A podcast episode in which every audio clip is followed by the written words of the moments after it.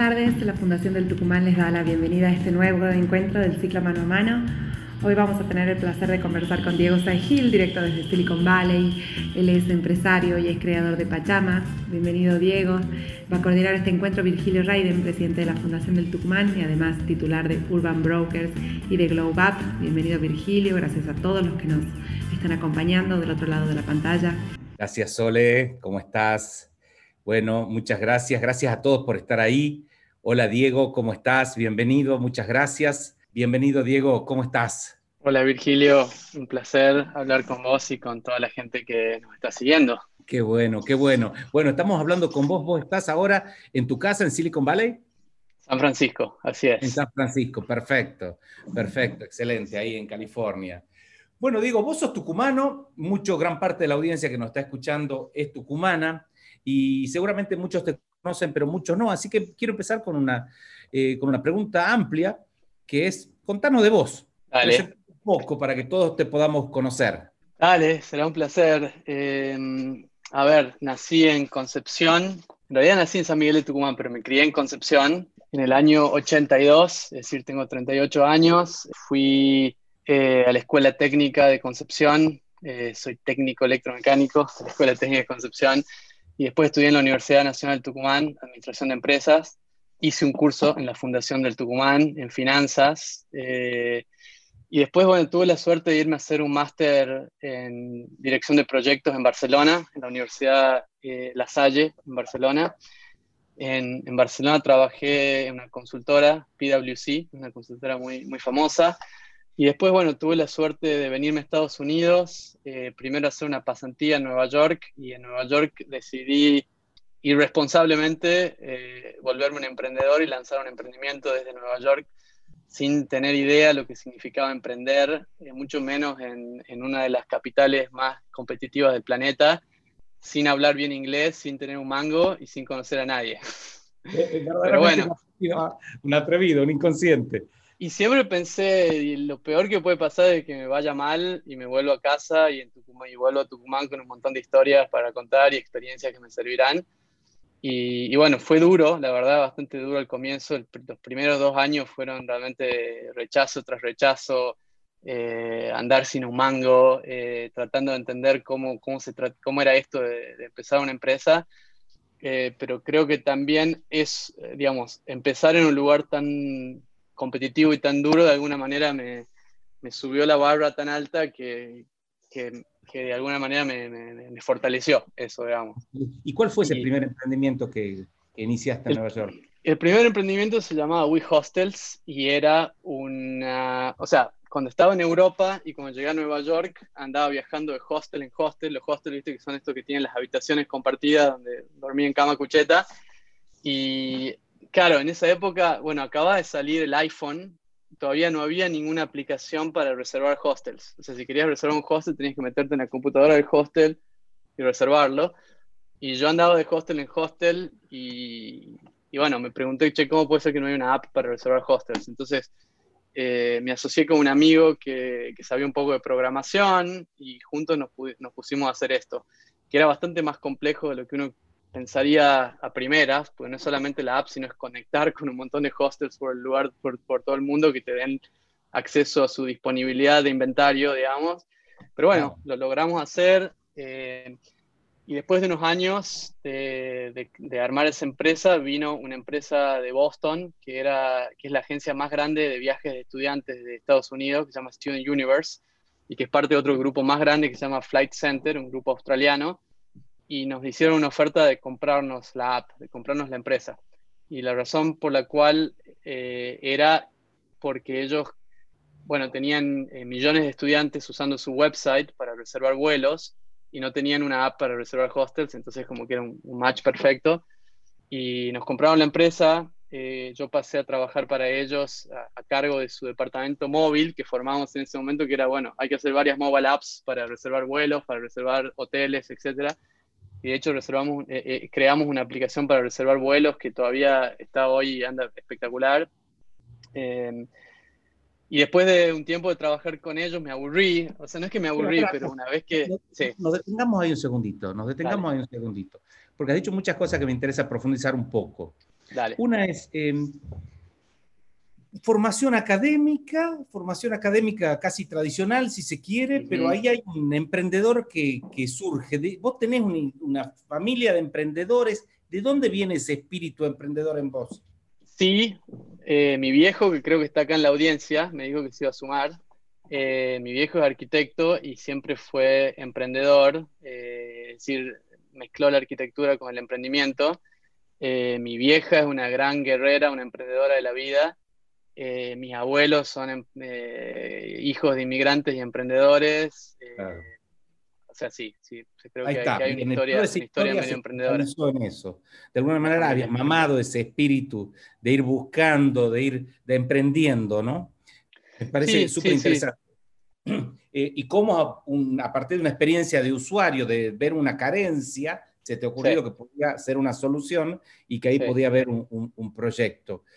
Y con esa primera venta de tu primer startup, ¿ganaste dinero?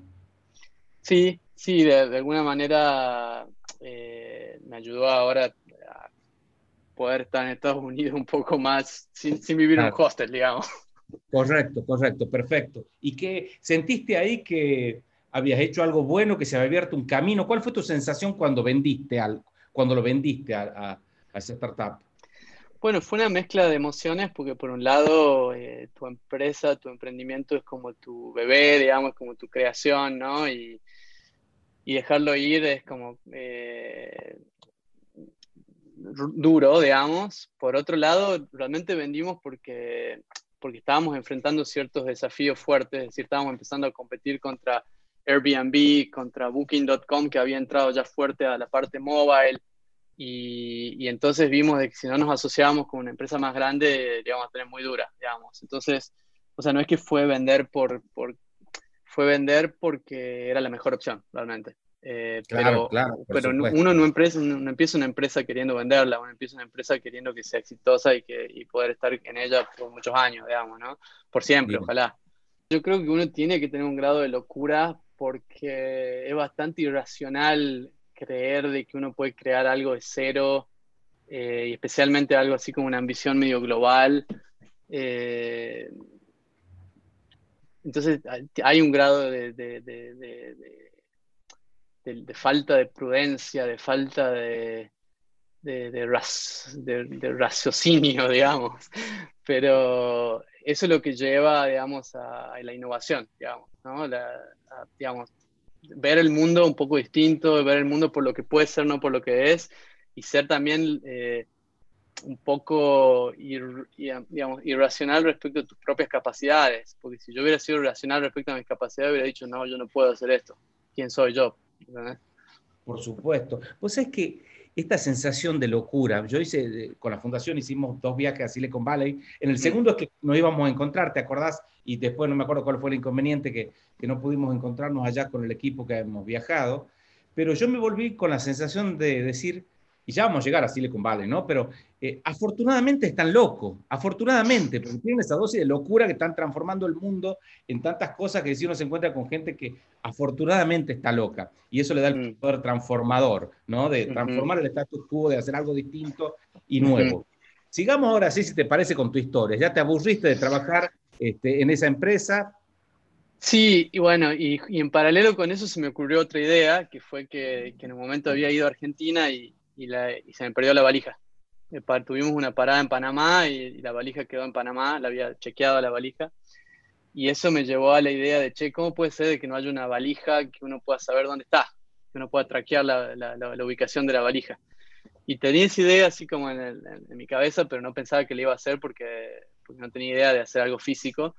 Y un día estaba con un, con un nuevo amigo en Nueva York eh, Tommy Pierucci, que era un emprendedor argentino también que se acababa de mudar a Nueva York y que él había hecho una empresa en Argentina donde hacía eh, ropa, indumentaria, y había estado en China haciendo mucho producto físico eh, para, para, otras marcas, digamos. Y, él estaba como buscando nuevas ideas para hacer un nuevo proyecto y yo le digo, che, mira, a mí el otro día se me ocurrió esta idea, ¿cómo puede ser que no haya una valija que, que uno pueda saber dónde está? Y, este loco me dice, no, es buenísima la idea, me dice, hagámosla. Y yo digo, pero yo no tengo idea de cómo se hace un producto físico Eh, me, dice, olvídate, yo me voy a China y yo, yo me ocupo de la parte China y buscamos un ingeniero y vos sabés la parte de aplicaciones móviles, así que eh, lo hacemos. Y dije, bueno, dale, metámosle, así que otra, fue como un, nuevo nivel de locura porque este proyecto implicaba irse a China y fabricar en, China y, tratar de distribuir el producto a nivel global. Claro, claro.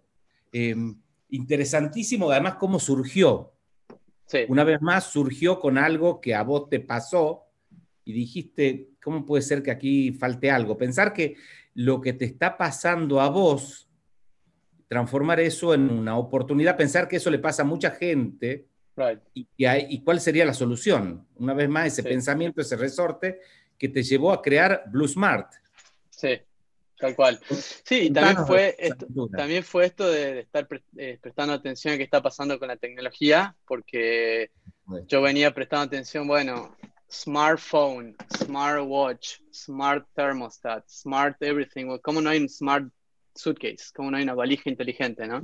Entonces fue como a veces simplemente observar qué está pasando en el mundo de la tecnología, observar el mundo de, las necesidades, digamos, y, unir las puntas. Y estar, eh, estar, con el networking correcto también en ese momento, porque si no tenías a esa persona con la cual te estabas encontrando y charlar, era probable que Bluesmar no hubiera existido, ¿cierto? Porque sí, no, tal cual. Los vínculos son los que van expandiendo posibilidades también. Sí, 100%. Y de hecho, bueno, lo primero que hicimos con ese proyecto fue eh, tratar de aplicar a esta aceleradora de Silicon Valley que debes conocer, que es Y Combinator, eh, que hizo que nos mudemos a California, así llegué yo a California, y, que gracias a esa, esa, aceleradora logramos levantar capital de inversores de acá de California, y con ese capital realmente, o sea, hacer un producto físico es mucho más eh, capital, requiere mucho más capital que, que, hacer un software, que hacer una app, y entonces, eh, gracias a eso, bueno, pudimos después armar la empresa. Bien, ¿y eso eh, cómo te fue? Porque tenés por lo menos dos historias. Uno es cómo fue la historia, el crecimiento, la expansión y después el desenlace. Contanos la historia. esa empresa fue un, lanzamiento, un cohete al espacio y que, el, cohete chocó contra el planeta que, al cual iba, digamos. Eh, no, estuvo, estuvo, muy bueno realmente. O sea, empezamos esa, nos dimos cuenta de que fabricar en China significaba eh, mudarse a China, realmente. Entonces me mudé a Hong Kong y estuve un año viviendo en Hong Kong, que es una ciudad, una ciudad fascinante. Es la entrada, es el Nueva York de Asia, es la entrada a, Asia. Y armamos un equipo muy grande rápidamente. Abrimos una oficina en Hong Kong, abrimos una oficina en Buenos Aires. Eh, empezamos a contratar ingenieros y todo tipo de, de personas eh, lanzamos el producto, empezamos a vender miles de unidades por todos lados, empezamos a salir por los mayores periódicos del mundo, el New York Times, la BBC dijo que, que, esto era el iPhone de las valijas. Eh, y después empezaron a aparecer gente famosa con nuestra valija. Usain Bolt llegó a, las Olimpiadas de Río con nuestra valija y, no se la habíamos regalado y nada, el, loco la compró un día me desperté y tenía un mensaje de, WhatsApp que decía, mira esto, y había una foto de Instagram de, de, Usain Bolt con la valija. Y así empezaron a pasar cosas muy, muy locas que nunca me hubiera imaginado, realmente fuera, fuera de, lo, de, lo, que hubiera esperado cuando teníamos esta idea. Y así vamos creciendo un montón hasta que unos teléfonos Samsung que tenían baterías de litio se empezaron a prender fuego en aviones porque tenían baterías de litio defectuosas y las aerolíneas eh, se, asustaron de que, de que las baterías de litio eran peligrosas y prohibieron las baterías de litio. Y nuestro producto tenía batería de litio, que es lo que, la batería que tienen las laptops, los, los, teléfonos celulares, todo hoy tiene batería de litio y prohibieron todo. Eh, pero nuestras valijas tenían baterías un poco más grandes. Y, y, bueno, de un día para el otro no podíamos vender nuestros productos, lo cual fue como una gran crisis estábamos justo en el medio de la producción de la segunda generación de producto, que, que, era mucho más avanzada en un montón de aspectos. Y bueno, la verdad que nos dejó jaque mate esa, esa situación. Tuvimos que salir desesperados a ver qué hacemos. Eh, y el consejo de la empresa, donde teníamos ya inversores de China, de California, de todos lados, dijo, bueno, hay que venderla a la empresa. eh, para, para, que otra empresa nos ayude a navegar esta crisis. Salimos, hablé con, hablé con todas las empresas gigantes de, valija del mundo, Samsonite, Victorinox, Tommy, etcétera, todas estaban interesadas, eso también muy loco. Y finalmente eh, Travel Pro, que es una empresa, la de la, de la Torre Eiffel en su logo, eh, nos hizo una oferta para comprar la empresa y hacerse cargo de, las, digamos, de, de, los pasivos que estábamos enfrentando. Y por suerte, dentro de todo, salió todo bien, le devolvimos la plata a un montón de gente que había precomprado la nueva valija. Y, pero bueno, fue duro. La verdad que fue una experiencia, fue un fracaso de alguna manera. Eh, donde se aprendió un montón en un montón de aspectos. ¿Y qué eh, así que, de porrazo? un porrazo, sin duda, un golpe durísimo. Y además ibas a mucha velocidad, así que fue un golpe. Tal cual, tal cual. sí, pero dejó mucho, mucho aprendizaje. Quisimos hacer todo tan rápido, o sea, el, viento a favor era tanto al comienzo que, que empezamos a, a, querer correr antes de aprender a caminar, ¿entendés? Y realmente un emprendimiento es un ser vivo que tiene que primero aprender a caminar y de ahí aprender a correr, ¿no? Me refiero a, eh, el equipo tiene que aprender a, trabajar juntos, o sea, una empresa al final del día es un, grupo de seres humanos coordinándose eh, alrededor de una misión, ¿no? Y ese grupo de seres humanos tiene que aprender a comunicarse, tiene que aprender a coordinarse, es como, un, no sé, un equipo de fútbol que, que, idealmente tiene que ser como el Barcelona, pasarse la pelota sin mirarse el uno al otro, ¿no? Y el comienzo, y eso toma tiempo. Nosotros tratamos de, correr antes de caminar y eso hizo de que ante una situación externa eh, muy difícil, realmente no estar preparados para navegar esa crisis. A ver, probablemente no había forma de, escapar de esa crisis, porque como te prohíben vender tus productos, es bastante difícil pivotear, ¿no? Pero sí creo de que, de que al haber estado corriendo tan rápido fue, fue más difícil eh, navegar esa crisis. Eh, así que, de alguna manera, la lección y que estoy aplicándola ahora a este nuevo emprendimiento que estoy haciendo es, a veces es mejor ir lento al comienzo para después acelerar, ¿no? Eh, y, hacer, y, crear fundaciones sólidas para el largo plazo. Perfecto. Ahora, nos metamos ahora, porque vos dijiste, aprendí, sí, como esto de la velocidad, de la, la, solidez de los cimientos de una empresa, pero dijiste que tuviste muchos aprendizajes espirituales. ¿Quieres contar de eso? Porque me parece que es súper interesante. Más, más te diría en este momento de, de, de, pandemia, donde todo el mundo de alguna manera hemos parado un poco la pelota y nos hemos puesto a reflexionar sobre algunas cosas de qué es lo que verdaderamente importa en la vida, ¿no? Eh, sí. Nosotros una inercia. A vos se rompió la inercia ahí de un, de un, porrazo, pero ahora la humanidad entera rompió una inercia con la que venía y, bueno, decir, a ver, que, eh, creo que es interesante pensar esto, ¿no? De tus reflexiones y aprendizajes más espirituales. Totalmente. Eh, yo, yo digo que a mí que lo que me pasó con Blue Mart fue COVID para mí antes de COVID, ¿entendés? O sea, fue, fue, fue, fue tal cual como lo decís.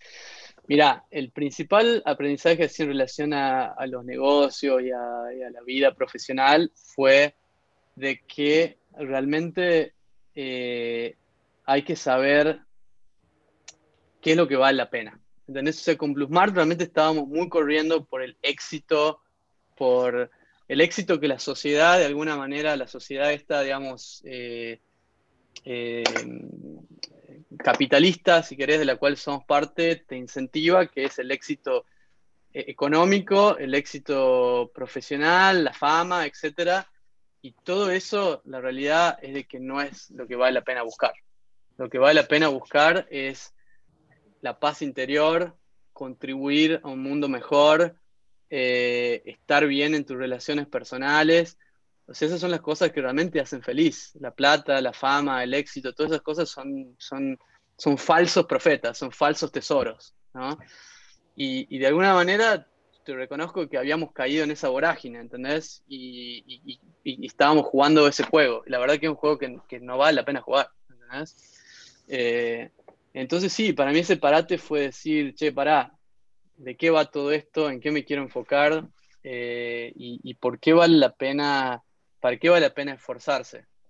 Y creo que eso es lo que busco hoy, contribuir a un mundo mejor, estar, tranquilo y estar bien en mis relaciones personales Eso. Perfecto. Ah, ah, es como no perderse con lucecitas de colores que te llevan a lugares que, que no, no, no, no, te llenan, no te dan eh, plenitud en la vida y que te hacen perder justamente de aquellos lugares. Y, y lo que está pasando ahora eh, es de que yo creo, o sea, lo, que estoy experimentando con este nuevo emprendimiento es que cuando uno realmente busca ese otro tipo de cosas, en realidad te va mejor. En realidad te va mejor en los negocios. Correcto. Hay una especie de, energía kármica que sucede cuando, cuando uno no está buscando el éxito, el éxito viene más fácil. Y cuando esta búsqueda espiritual fue, em, vos hiciste un viaje, si no me equivoco, a Tailandia, con un, tuviste dos semanas en, un, con un, monasterio budista o algo así. ¿Esto fue consecuencia o causa de estas reflexiones?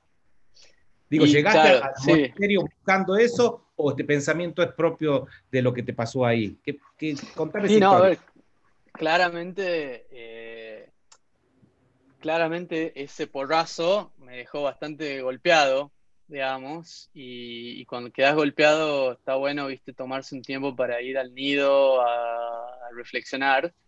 Y, para mí sí tuve dos, dos experiencias muy, muy eh, interesantes en esa época. Una fue un viaje al Amazonas con mis hermanos, donde nos metimos ahí a, una comunidad nativa en el medio del Amazonas, estuvimos ahí con, volviendo a las raíces, volviendo a, la, a, lo simple. Estuvimos en una choza de un señor que no tenía ni electricidad, eh, viviendo un tiempo y aprendiendo cómo esa gente que vive ahí en el Amazonas con nada es mucho más feliz que el que vive en Nueva York en un, en un departamento en el top, encima del edificio más alto, ¿no? Y por otro lado, sí, después de eso me fui, bueno, justo había una reunión de, consejo de la empresa en Hong Kong, y ya que estaba en Hong Kong, dije, me voy a Tailandia y me metí en un monasterio, budista y estuve 14 días en silencio con unos monjes aprendiendo a meditar.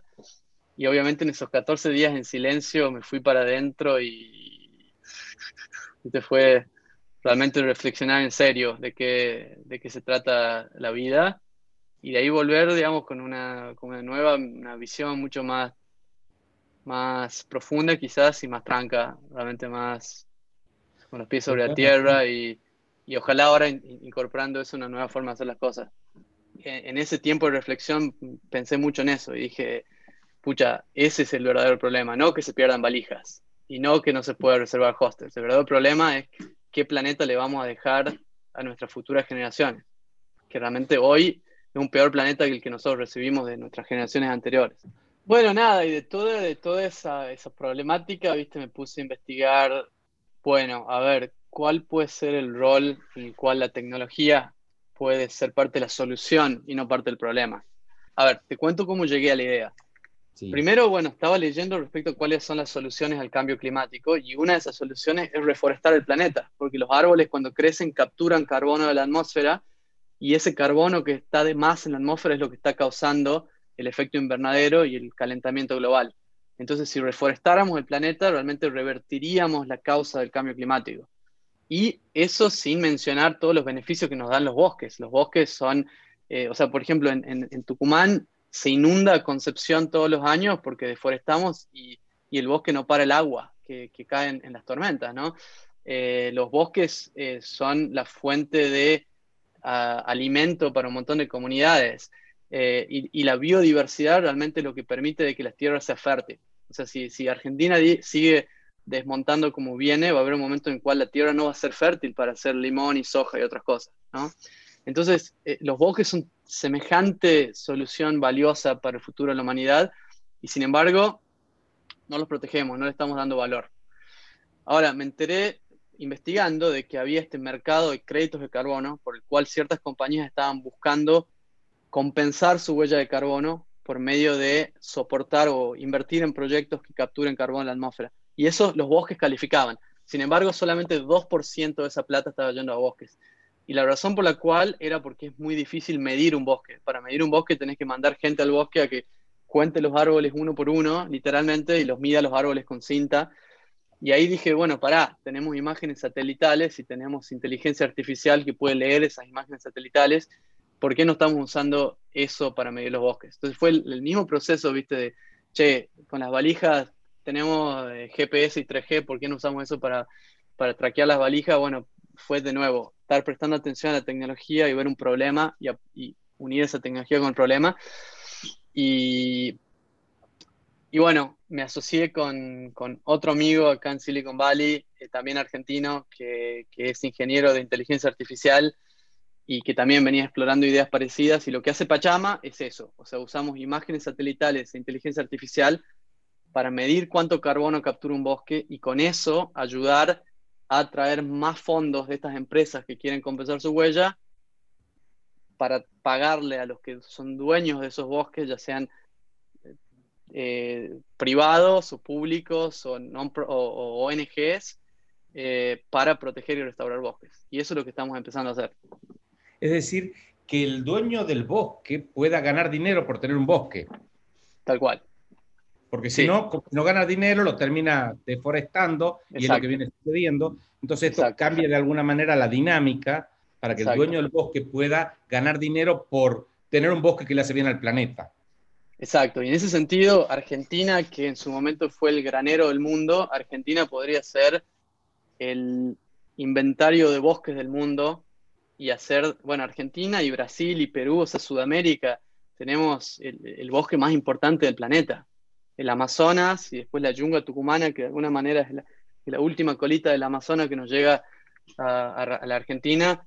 O sea, eso tiene un valor eh, gigante para la causa de revertir el cambio climático. Entonces, ¿cómo hacemos para darle valor a eso? ¿Y cómo te está yendo? Y ahí vamos, estamos recién empezando, llevamos dos años con el emprendimiento. El primer año fuimos muy perfil bajo y, ahora sí estamos empezando a salir un poco más a, contar nuestra historia. Eh, están pasando cosas increíbles. Nos invirtió Bill Gates y, Amazon, que es la empresa de Jeff Bezos, y el, el BMH, que es Louis Vuitton, que es la familia Arnaud de Francia. Es decir, las tres familias más ricas del mundo invirtieron en el proyecto yo todavía no me lo puedo creer. No, no hablé con ellos, no los conocí, pero hablo con la gente que le maneja su dinero. Y la verdad que es súper inspirador ver que esta gente está interesada en esto. Yo creo que toda la gente, los millonarios del mundo, los billonarios del mundo ven de, que, de qué les va a servir su, su fortuna en un planeta eh, que no es habitable. Entonces están muy interesados en, invertir en esto. Pero bueno, tenemos muchísimo por probar todavía, tenemos muchísimo por demostrar. Eh, te hago una pregunta, voy a hacer preguntas que nos están haciendo llegar la gente, ¿sí? Dale. Eh, Nicolás José Nebel Yanquín pregunta en relación cuál es el tamaño mínimo de estos bosques, porque él tiene un emprendimiento, Bosque de Nunca Jamás, que son mm. como jardines más pequeños, en una cuestión más doméstica. Entonces quería saber si eso podría aplicar o me imagino que es de tamaños más grandes. Digamos, hoy en el mercado eh, casi todos los proyectos son muy grandes, son de mil hectáreas eh, y hacia adelante pero lo que nosotros estamos tratando de cambiar con esta tecnología es de que sea más barato y más eh, eficiente poder certificar y que, tierras mucho más pequeñas puedan ser parte, o que al menos se puedan agregar varios diferentes pequeños terrenos en un proyecto agregado y que puedan participar. Así que sí, estamos trabajando para eso. Eh, me han escrito mucha gente cuando salimos en la Gaceta me escribió mucha gente de Tucumán que, interesada, esto está buenísimo y lamentablemente todavía no podemos ayudar uh, porque estamos trabajando en, esa parte de, poder permitir de que de tierras más pequeñas participen en este mercado. Bien. Eh, Ramón Sáez de Osmotec hmm. pregunta. Mi viejo. Ah, es tu viejo. ¿Hubieras podido hacer todo lo que hiciste si te hubieras quedado en Argentina? Mm. Right. Eh, a ver, claramente no, porque ciertas cosas, eh, digamos, eh, lo que hablábamos del network antes, o sea, hacer estas empresas globales, me beneficié mucho de poder desarrollar un network relaciones en Estados Unidos, en China, en Europa, etc. Pero sí diría de que de que cada vez el mundo se está haciendo más chato y, Internet permite de que, eh, o sea, cuando yo me fui a Argentina no existía ni LinkedIn, ni, Twitter, ni Zoom, ni WhatsApp. ahora existen todas esas herramientas que de alguna manera lo hacen más posible a, conectar con gente de todo el mundo. Esto de que las empresas remotas, de que las empresas están contratando gente en todo el mundo. Ahora, lo único que tenés que tener es buena conexión a Internet. Realmente baja las barreras para poder hacer cosas muy interesantes desde Argentina. Eh, y desde Argentina hay empresas muy increíbles como, no sé, Mercado Libre, Globant, eh, Despegar, eh, que, que, han, que, han, creado empresas globales de Argentina y que realmente si bien los founders también han, pasado mucho tiempo afuera, eh, o sea, creo que por un lado cada vez se hace más posible hacer cosas globales desde cualquier lado. Por otro lado, es innegable las dificultades que tiene la Argentina, pero de alguna manera ah, uno tiene que pensar eh, más allá de las fronteras. Creo que se viene una ola gigante a la cual espero que, que los jóvenes de Tucumán se suban, que es Hoy, a través de, por ejemplo, Stripe Atlas, podés incorporar una empresa en Delaware, Estados Unidos, desde cualquier lugar del planeta. Hoy, a través de plataformas como Pioneer o Bitcoin, podés pagarle y mandar plata a gente de cualquier lugar del planeta. Podés setear, o sea, hoy podés setear una empresa que está en Estados Unidos y vos estás en Tucumán. Vos estás en Tafí el Valle, sentado en un laptop y, la empresa opera en Estados Unidos y brinda servicio en Estados Unidos. Y lo que decís, sí, por ejemplo, Uber empezó en San Francisco sirviendo el mercado de San Francisco, pero siempre con una mente a ver cómo esto puede funcionar en cualquier lugar del planeta. Mabel Baloy pregunta algo en relación a la universidad. Los dos somos egresados de la Universidad Nacional de Tucumán y dice, ¿qué herramientas te parecen fundamentales que deberían aprender nuestros estudiantes universitarios para formarse en innovación y en emprendedurismo. Y yo además replico lo que dice Mabel y digo, quiero retruco, y te digo, no solo en la universidad, sino en la primaria y en la secundaria. Una cosa que creo que me parece fundamental es software, software engineering, o sea, eh, informática. Eh, aunque, aunque, no, aunque no te quieras dedicar a eso, conocer un poco de eso, entender cómo funciona, qué, qué es posible hoy con, con, el software me parece que es, fundamental. Eh, creatividad, creatividad y que las escuelas no nos hagan estudiar de memoria cosas que después de los exámenes son repetir de memoria cosas, sino más pensar de cero y cosas nuevas. Sí, eso. Perfecto. Susu de Kud pregunta, y tiene que ver esto quizás con esto de ser emprendedor o ser empresario, ¿no? Este, me relaciono con esa pregunta. Susu de Kud pregunta, cuando inicias un proyecto, ¿a qué le das prioridad? Uno, al hacer avanzar como se pueda en pos de las urgencias oportunidades, es decir, uno, al hacer, y dos, al gestionar, vaya, instalar la forma en que se deben hacer las cosas. No, primero al hacer, primero al hacer. Recién ahora nosotros, después de dos años, estamos empezando a enfocarnos en la segunda parte, que es, ok, la, la máquina para hacer el producto, es decir, diseñar la empresa. Primero es diseñar el producto o el servicio y después cuando ya está andando y validaste un montón de productos o servicios, te empezás a diseñar la empresa. Bueno, Diego, ¿cuántos años tenés? 38. 38. Felicitaciones, loco. Felicitaciones.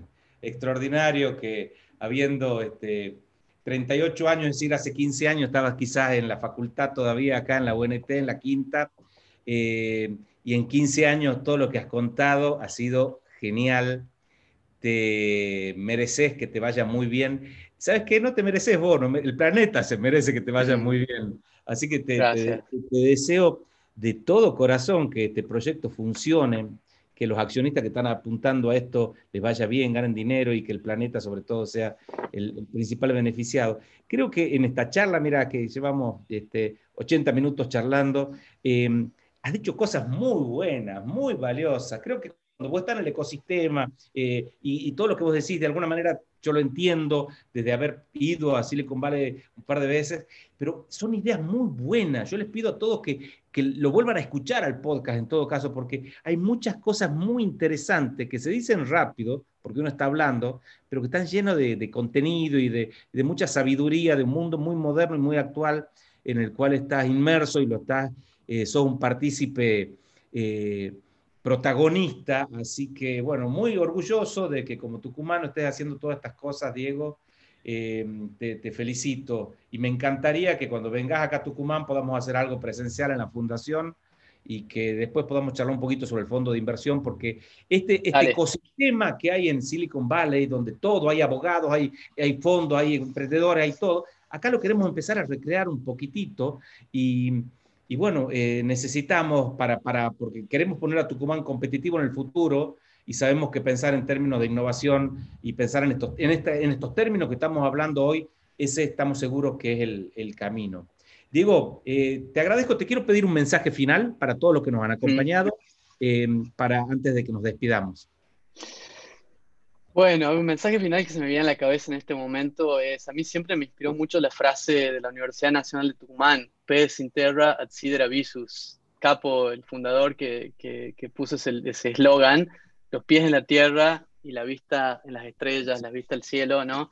Es decir, mantener los pies en la tierra, ser realistas, entender cuál es la realidad eh, que estamos viviendo, pero nunca dejar de soñar, nunca dejar de, aspirar a, un mundo mejor, de aspirar a, a, lo que no hay todavía, ¿no? Y de mirar hacia, hacia, hacia las estrellas. Eh, eso, eh, y sí, será un placer ayudar con, con lo del fondo y, y en lo que pueda, eh, ojalá que, pueda ayudar más a Tucumán. Estaré ahí en, enero, en Tafí Valle, si, todo sale bien, si, si, el COVID lo permite. Eh, y, bueno, un placer estar en este momento. Gracias, Diego, gracias, muchas gracias, muy valiosa la charla.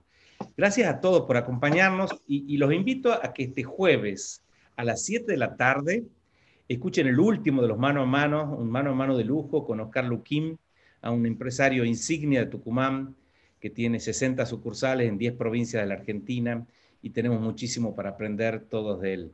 Así que el jueves a las 7 están invitados todos. Gracias por haber, habernos acompañado en este mano a mano. Diego, un fuerte abrazo y espero que nos veamos en enero acá en Tafí. ¿Mm? Abrazo grande. Gracias, chau, chau.